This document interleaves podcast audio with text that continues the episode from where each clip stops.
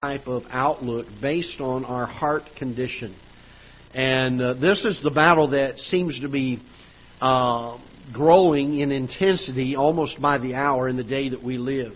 And what we're finding is a lot of uh, intimidation taking place by um, a fairly vocal minority uh, of folks that are causing people to be intimidated uh, with scripture based uh, principles. Uh, your defense in an argument uh, doesn't hold much water anymore if you say, but the Bible says. I, I've been appreciative of the few congressmen and women that I have listened to some of their uh, speeches in Congress as they refer to the Bible and say the Bible teaches this and they teach the moral principle of Scripture. But the sad thing is, the the opposing side will oftentimes take a scripture out of context and quote it right back. And so what we're finding is an intimidation of folks to depart from the the basis of Scripture for our authority. As as believers in Christ and Bible believers, and I would say as a Baptist, we believe that our authority comes from Scripture. And when this gets undermined, the Bible speaks of the fact that if uh, if truth is fallen in the streets, what can the righteous do? Uh, there's there's not much left if the foundations are destroyed and truth is fallen in the streets. Uh, we're we're struggling with that battle now, and we shouldn't be having it. The reason we're having it is because for a long time, our foundation of the Word of God was being eroded while we stood idly by. And it is only at this time where we begin to start seeing the urgency of speaking up and doing some things that we've kind of gotten on the bandwagon to try to defend it and try to uphold it try to reinforce it again. Uh, we find uh, people attacking uh, things such as the sanctity of life. And uh, rest assured, Satan is, is very shrewd. I don't want to give him more credit than, than, than he's due. I certainly I, I, I don't want to build him up in some way. But he is not a dummy. Uh, he's very, very smart. He's very crafty. And um, he began years ago uh, undermining the sanctity of life when he caused people to begin supporting and holding to a theory of evolution rather than the creation story. If men and women believe that they are descendants from animals, that they're nothing more than animals themselves, then there is no sanctity of life. But if we understand from Scripture, and in Genesis chapter number three, or Genesis chapter number two, excuse me, and verse number seven, the Bible says that He formed man of the dust of the ground and breathed into his nostrils the breath of life, and man became a living soul. We understand that man is not an animal; he has a soul that is going to live somewhere for eternity. We begin to see some of the sanctity of the life. They attack this. They attack the sanctity of being made in God's image by trying to blur genders. The fact that God made male and female in His image. Male and female created He them, the Bible says, and that's in reference to being created in His image. And only as we fulfill the gender we are created in in its entirety do we honestly reflect the image of God. A woman then must be 100% woman in order to reflect the image that God created her in.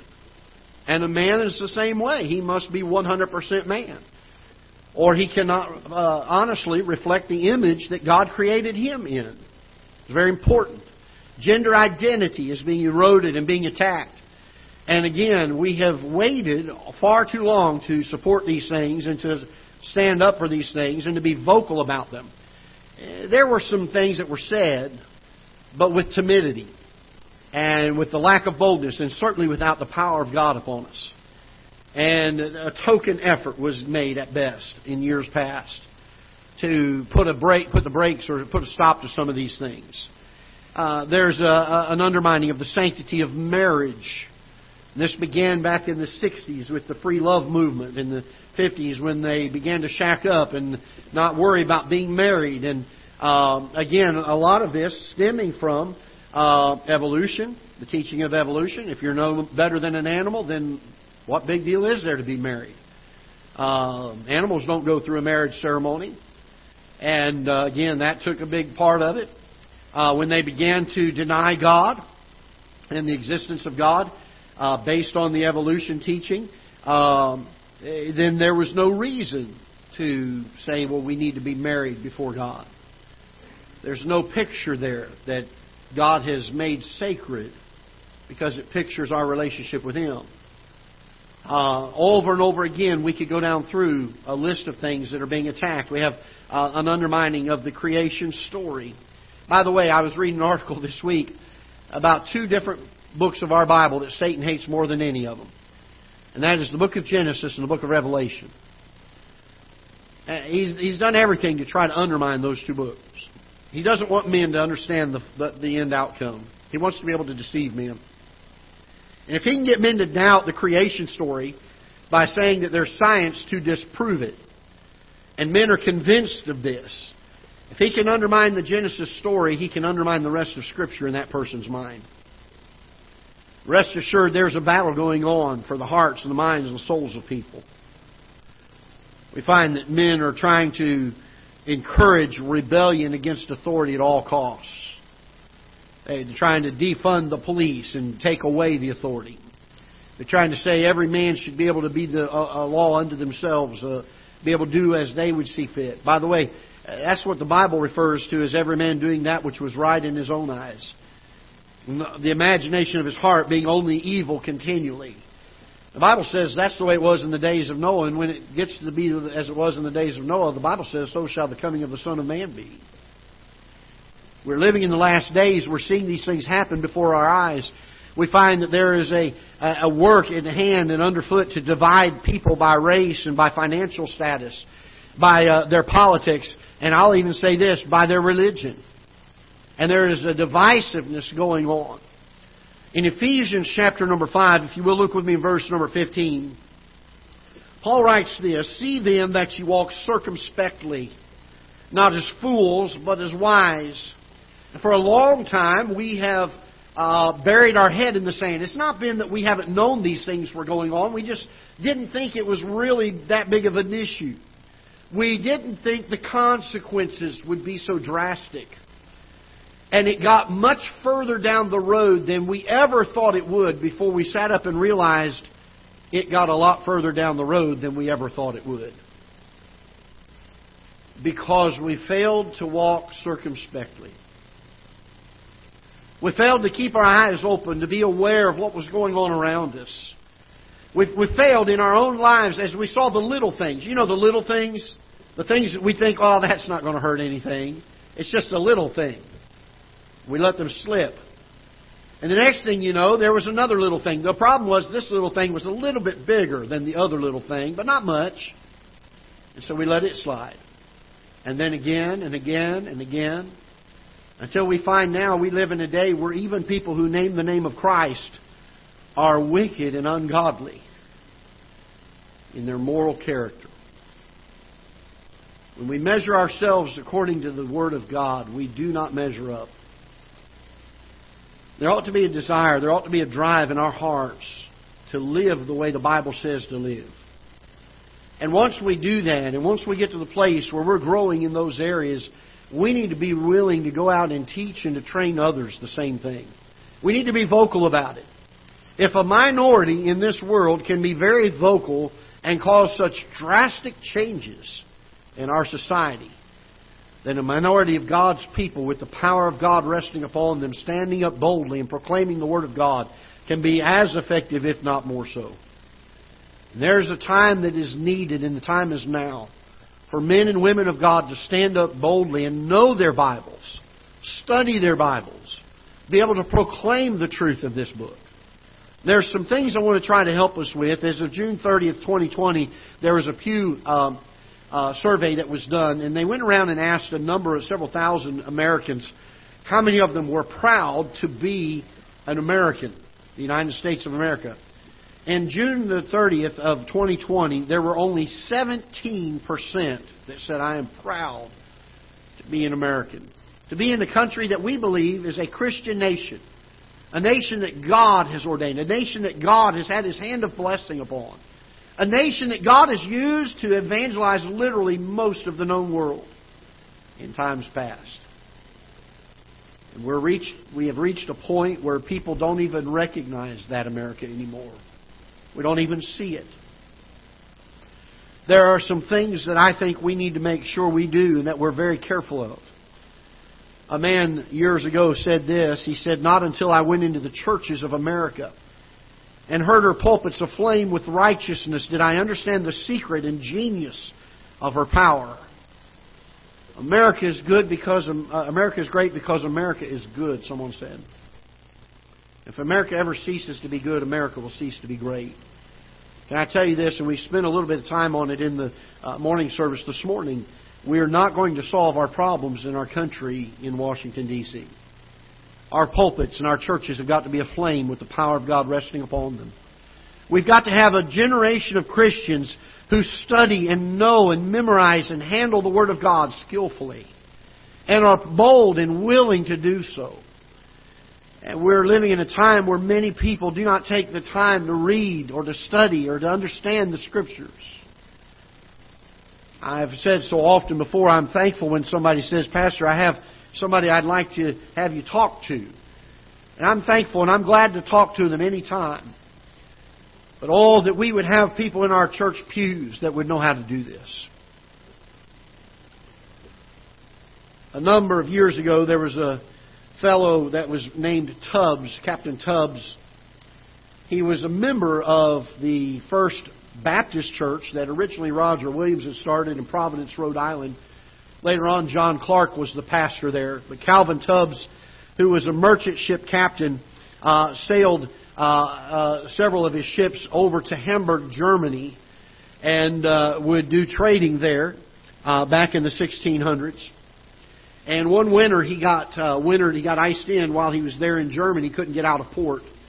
He had to seek uh, a refuge. He had to seek a place to stay. And, and for the winter months, he found a Lutheran minister called Johann Oncken. And he uh, met with this fellow and he was able to stay at his house. They had many nights of discussing Scripture. Calvin Tubbs was not a preacher of the gospel. He was a layman in the church. He was just a member of the church that knew his Bible. Back then, the the uh, the state religion in Germany was uh, was Lutheranism, and so they uh, they required you to be a Lutheran, and uh, they believed in infant baptism. They believed in um, baptismal regeneration, and uh, Johann Oncken and Calvin Tubbs would sit for hours at night having these discussions about Scripture. In the course of it, Johann Oncken, who was the Lutheran minister, understood the error that he was teaching and he became a Christian. He trusted Christ as his Savior. And several in his house also did. There were five saved total in that household. And he asked Calvin Tubbs as he left, he said, Would you send somebody to uh? And Calvin Tubbs says, Well, I'm not a preacher. I'm not a minister of the gospel. He said, But I'll see what I can do. He sailed back home to Providence, Rhode Island, and eight years later, he heard of a man, a preacher by the name of Sears, who was going to go over to England and to Cambridge and study for a season. And he asked Brother Sears, he said, if while you're over there, if you have time, I'd like for you to go over and visit my friend Johann Oncken. He said, you can go over and see him. He was saved eight years ago. He's waiting to be baptized. Could you imagine waiting eight years to be baptized? When he got there, they had to go down to the river at night. It was very cold. It was against the law. You could be thrown in jail in Germany for being baptized uh, by scriptural baptism. They went down to the river, and Brother Sears baptized all five of those folks. Johann Oncken began preaching the gospel message. Went all over Germany establishing gospel preaching stations and churches. Then he expanded out and he went into most of Europe and across Africa and even into Australia. And by the time of his death, had started over 900 gospel preaching stations and churches. All because a simple ship captain who knew his Bible could sit there and discuss with the power of God resting upon him and a knowledge of this book the truth of God's Word. Folks, we sit here and we say, wow, what an amazing story. God can do that through us. We need to know our Bible. We need to, we need to study it. We need to make sure that we can handle it well, and we need to be willing to share it with others. One area that I believe we must make sure that we uh, preach and teach in the generation that we live is the sanctity of life. I think that's an underlying theme. When it comes to the destruction of the family, when it comes to the destruction uh, of genders, the sanctity of life is, is the core of that. It's the foundation of those things. That God created man, and He created man in His image. He created them in that gender because that's what He has intended for them. We need to understand and we need to know our Bible. I, am amazed at how many people who sit in the pews of Bible preaching churches that, that hold the King James Bible in their hands and know the doctrine that is right and, and is following that doctrine. I'm appalled at how many of them will say on one hand in church that they understand and believe the Genesis account of creation, and then out during the week they'll say, well, you know, millions of years ago they found this fossil, and there's something to that. Our faith is being undermined, and we do not know our Bibles. We're not handling them skillfully and well. And we need to first and foremost learn to preach the Word of God rightly.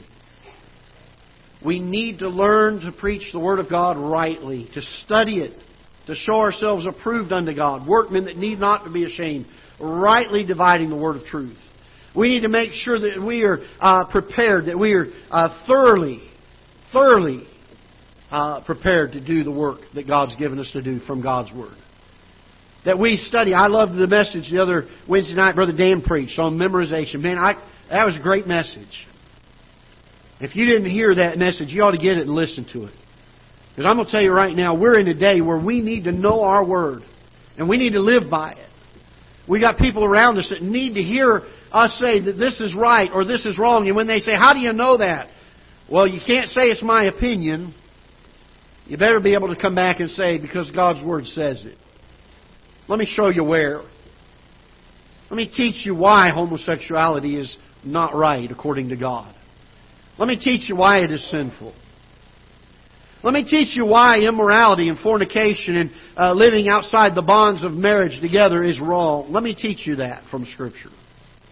Let's teach our young people Let's teach why it is it's wrong for someone to, to go against authority and be rebellious to the authority that God has placed over them. Whether it be a child or an adult.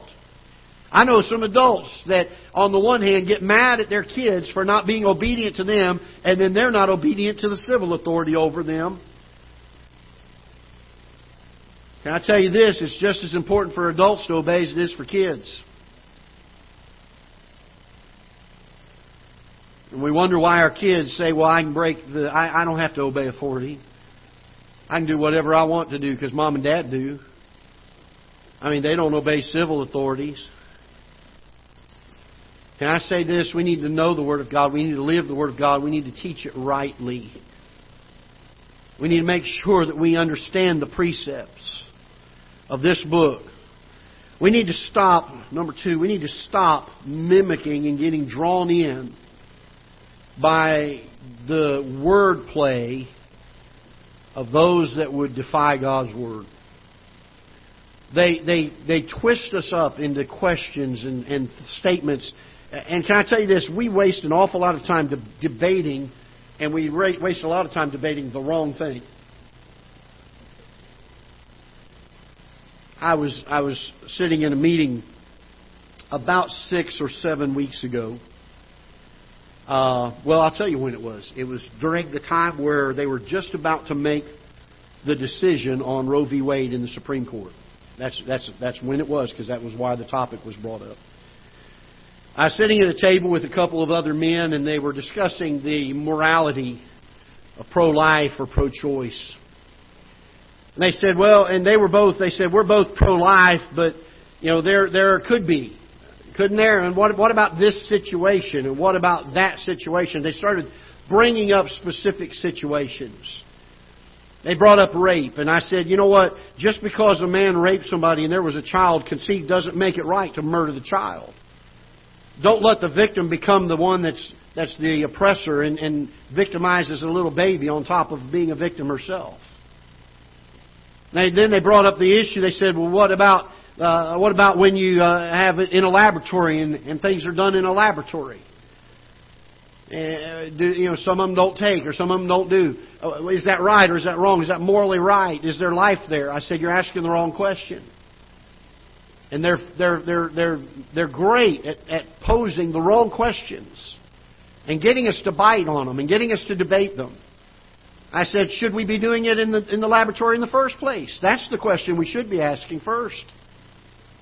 They're, they're getting us to discuss the wrong things. We need to walk circumspectly. We need to have some wisdom about us, and we need to have the Holy Spirit's guidance in being able to respond to these things in the world. That we're not sucked into the things that, that they, they, they, they word things in such a way.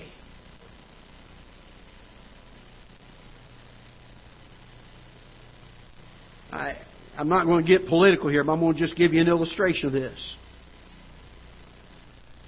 A number of years ago, when someone came across our border illegally, they were known as an illegal alien. You notice even conservative people call them illegal immigrants now. They're not immigrants at all. They're still an alien. And I'm not trying to get on the political matters here. What I'm saying is they do things like that subtly. And then they get us to debate, and we begin debating the wrong issue. We need to come back and debate the issue from a scriptural point of view. We need to find the principle of Scripture. And that's what we've got to stand on. So we have to quit mimicking and following after the verbiage and the, the things that these people are saying and using. We need to come back to the Bible. Every single time we need to come back to the Bible. What does the Bible say? What does the Bible say? I was I, a number of years ago, uh, and I've, I've said this answer probably for 25 years now. I would say at least. I've had people come to me and say, Pastor, how do you how do you talk to somebody who is an atheist? And I say the same answer every time give them Scripture.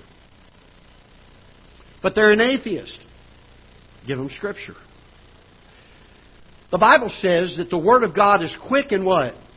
Powerful and sharper than any two edged sword, piercing even to the dividing asunder of soul and spirit and of the joints and marrow, and is a discerner of the thoughts and intents of the heart. And if the Word of God cannot work in that person's heart, what makes us think our logic is going to? Or our philosophy or our point of view. And so when we're dealing with people, let's give them Scripture. Let's teach them Scripture. We're living in a world, folks, where we've got to walk circumspectly and understand the, the times. And then we've got to know this book. And we've got to handle this book. And we've got to use this book. And we've got to declare this book. And proclaim it everywhere we go. And I'm not talking about preachers here. I'm talking about every person that sits in the pew of a church and holds a Bible in their hand. We need to be ready. We need to be well prepared. And then not only do we need to handle the Word of God and know how to give an answer according to that, above all, we need to preach the gospel message of the book. That is the answer. The Bible says that the natural man receiveth not the things of the Spirit of God. For they are foolishness unto him, neither can he know them, because they're spiritually discerned.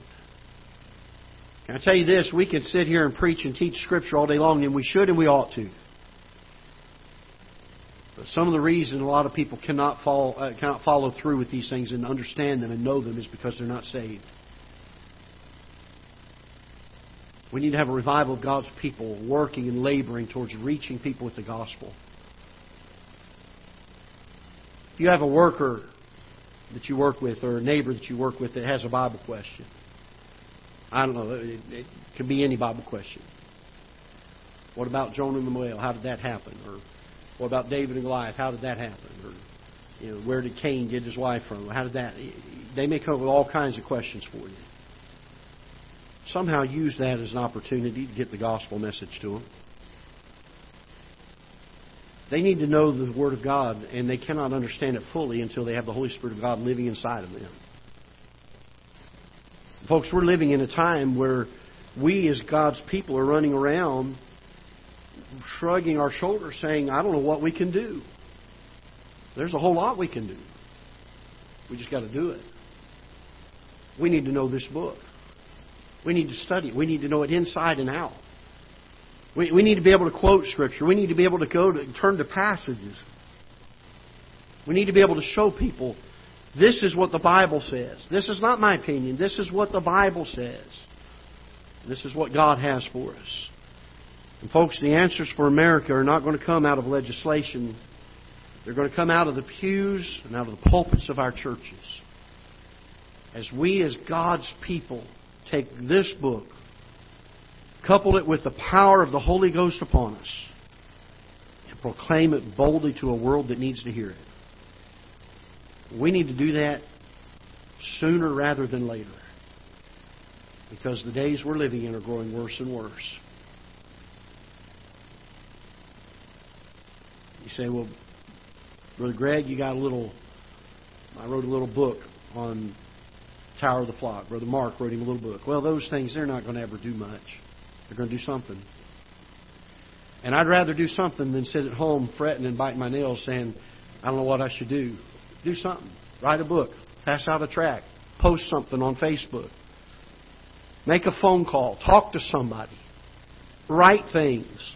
Post things. Send it to the newspaper. Get involved in making a difference. Now, let's not just sit at home idly by while this world is going the direction it's going and shrug our shoulders and say, I just don't know what to do. For there's a whole lot that we can do. We've just got to do it. Let's stand together, shall we, with heads bowed. Father, we pray that you'll help inspire and instill our hearts, stir someone today. Help our hearts to be so committed to trying to reach people, to make a difference in this world. Help us to be diligent, to be fervent in spirit on this.